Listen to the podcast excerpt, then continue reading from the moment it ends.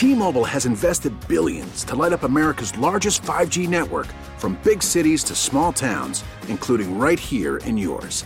And great coverage is just the beginning. Right now, families and small businesses can save up to 20% versus AT&T and Verizon when they switch. Visit your local T-Mobile store today.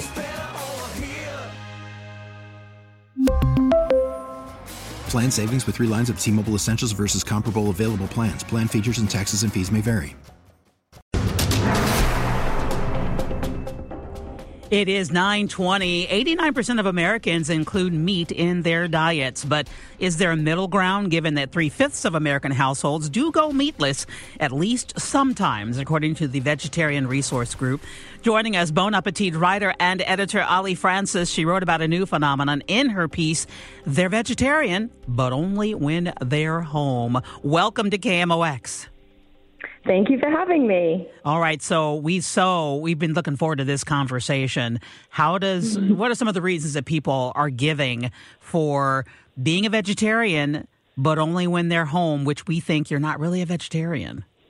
That's definitely um, some of the counter arguments for sure. Um, but some of the reasons in favor of this sort of flexible way of eating um, uh, that folks can, you know, keep some of the meals and the moments they love while also acting in a way that, you know, they feel is um, ethically aligned with their values. So some of those values included, you know, animal welfare, others included environmental impact, and some were even just down to straight up health reasons. They can't really stomach meat, you know, very well. So there was a whole gamut of reasons that folks gave for why they sort of have chosen this middle ground. It's interesting. It really is. So why? Let me start from vegetarians. Why do most people, or is it a common reason, uh, turn vegetarian? Yeah, I would say the top two reasons, Tom, would be the environmental reasons, like wanting to reduce their impact on the planet. Um, and being able to sort of reduce meat consumption is really a big a big step towards that. One of the one of the main ways individuals can really impact the environment, and then the other would be um, animal welfare reasons. I think a lot of people are. I don't think too many people really like the way that our current meat industry operates, but it's sort of the vast majority of products we see do come out of the factory farming industry. And I think many people are uncomfortable with the way that animals are treated within that system. And so we mentioned this uh, when we were teasing our conversation with you the social omnivore. That's the person who just when they are out socially eats meat? Describe what that is, and is that you? oh, uh, you just brought up my own existential crisis, um, Carol. but it is mostly me, I would say. I lean probably more vegetarian these days, but definitely there are still meals and moments where, you know, it breaks my heart to tell my Polish grandma I'm not going to eat the pierogies she spent all day making me, you know? Oh. And I think it's sort of those are the main reasons my, for myself that I like to still engage in some meat eating. Is culturally it's important. It's a big part of my family. My parents are cattle farmers. Um, it's not, you know, it's it's a difficult thing for a lot of cooks to really cater to a vegetarian crowd.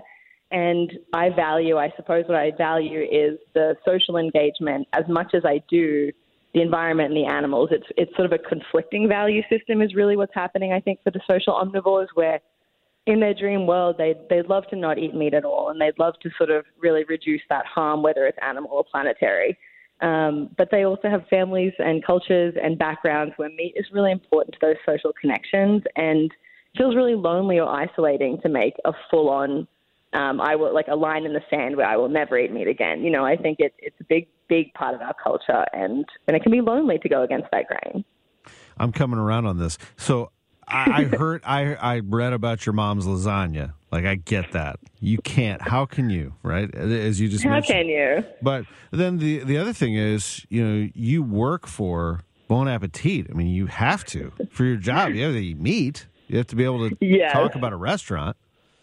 Yes, that's definitely true, Tom. And you know, we put together every year these this big list of our top 50 restaurants across the country, and then we whittle that down to our 10 best. And yeah, you definitely cannot be picky in those situations because if you're judging, you know, a restaurant, you're judging a restaurant by what it thinks its best dishes are a lot of the time. And I think inserting your preferences in those situations is, is not totally objective um, when making that list. So for sure, there's actually many people on our team who only eat meat for work. So the closest thing I've ever gotten is that in March I go to spring training, and so I've Mm-hmm. made a pledge that when I go down to Florida, I will not eat red meat. And, and that's because seafood there's an abundance of fresh seafood. So it's right there for me. So i'll eat vegetables and seafood when i'm down there. And that makes me feel better about myself. But if i if i wanted to but if i wanted to start to explore what it's like to be a vegetarian, this would be the way to go. So at home, you cook yourself vegetarian meals, but you're mm-hmm. okay. Don't restrict yourself. Go out. You like the steakhouse down the street? Go go have a steak once in a while. I get it. That's exactly right. It's sort of, you know, you when it's in your control and frankly when we're busy and during the working week, for me it doesn't it's not really a big sacrifice. And then when I go out with friends or I go over to friends' houses and they've made me a meal with meat, I'm not going to reject that hospitality. I do remember my oldest son, who's now 26, when he began running cross country, the coach talked a lot about nutrition. And one day mm-hmm. I said, Do you want to go to McDonald's? And he looked at me like I asked him, Did he want a drink? No, no. Coach said we we shouldn't eat fast food, and and he stopped eating fast food. Uh, so That's he amazing. That's it, I was amazed too. Let me tell you. Uh, and so he was probably I think he was 16 at the time. So I'm curious Wow. about the, the the ages of people once they start the social omnivore trend or begin to dabble into vegetarian or vegan lifestyle. Or I I would imagine they're younger.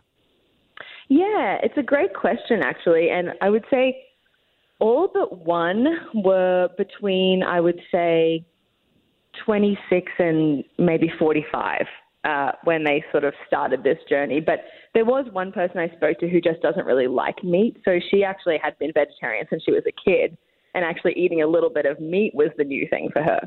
Um, so she was the flip side, where she had been vegetarian most of her life because she just really didn't like meat as a kid. And then, you know, like got married and has her own family and started introducing just a little bit of meat into her life, mostly again when she's out. Um, but the vast majority of everybody else was a little bit, um, they were, I would say, still young, like, yeah, like I said, the sort of late 20s to mid 40s. Um, so you do see a bit of bit of a range there when people come to it. I, Um, for sure. It's really a great read, and people need to go try to find it online. The social omnivore lifestyle is rising. But I was so interested that you used the word isolating. That, that it can Yeah. be isolating. I remember the first time I told somebody that I was fasting, and they thought, "Ooh, that's you're weird." I mean, I, I felt like people were treating me differently or or looked at me differently because I said that. And so, to, That's so true. yeah, talk about the And I think that's isolation of it all. Yeah, I think it's quite a big part of it for a lot of people. Um, whether they do feel as if they're restricting, you know, I think nobody really feels likes to feel that like restriction or to feel as if sort of a more moral based decision is actually sort of a punishment or a diet or something like in that more negative light. But I think the other aspect of it is it can be really sort of stressful and it can feel a little bit um, just really difficult to be sitting around a table. A host puts down, for example, I don't know, a roast chicken, and you're the only one at the table who says, "Actually, I don't, I don't really eat meat." Um, I think that can feel both isolating in the sense that you'll just be the one eating a couple of potatoes for dinner. I think it can also feel isolating in the sense that you're sort of actively rejecting sort of the food and the hospitality somebody's offering you. And then the other element of it that was a really big part of what lots of people were telling me, which is that they never want their own morals, beliefs, choices to make anyone else feel judged or belittled. Um, which I thought was a really nice point where it's a really tricky thing to navigate what we eat in, you know, in this sort of modern industry where food is so mass produced. It's hard to make these decisions. You have ec- economics to think about. You have all these different nutrition to think about. And nobody really sort of was up on their pedestal saying this is the way everyone should be eating. Not one of the people I spoke to really even said they'd spoken about their diet with other people before. They just keep it to themselves. and so Yeah. that was a really interesting part of this too. Yeah, this breaks down the veg shaming, you know, on both Exactly. sides. Yeah, On yeah. both On sides. both sides, Yeah. exactly. No doubt. Yeah. I, I like the veg forward lifestyle. Okay, I'm I'm interested. Uh, by the way, I know we have to go, but I'm curious. I wonder if these uh, home delivery companies like a like a HelloFresh or Blue Blue, Apron, and yeah. all these will pick up on that and market it in that way. Like, hey, They do have eat- sections for yeah, vegetarian. do Most it. of them Like, do anyway. Why don't yeah. you Why don't you be a social omnivore? Uh, eat eat eat uh, this way at home. We'll take care of you, and then go out to your favorite restaurant. Go for it. Why not? Well, they're welcome to steal that idea, Tom. you should you should jump on it. We have we have proof now. It's documented here on KMOX. Uh, Ali, th- thanks for being with us on KMOX. We appreciate it. Thanks, Carol and Tom. Appreciate it. We really need new phones. T-Mobile will cover the cost of four amazing new iPhone 15s, and each line is only $25 a month. New iPhone 15s? Only at T-Mobile get four iPhone 15s on us and four lines for 25 bucks per line per month with eligible trade-in when you switch. Minimum of four lines for $25 per line per month with auto pay discount using debit or bank account. $5 more per line without auto pay, plus taxes and fees. Phone fee at 24 monthly bill credits for all well qualified customers. Contact us before canceling account to continue bill credits or credit stop and balance on required finance agreement due. $35 per line connection charge apply. Ctmobile.com.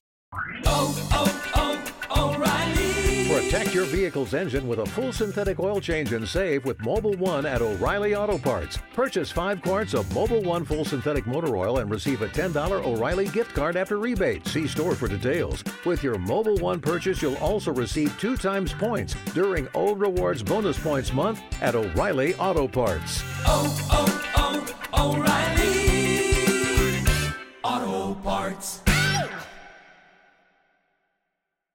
Hey, Rob Bradford here. I have set out on a mission with my good friends at FanDuel to prove what I have known for some time baseball isn't boring.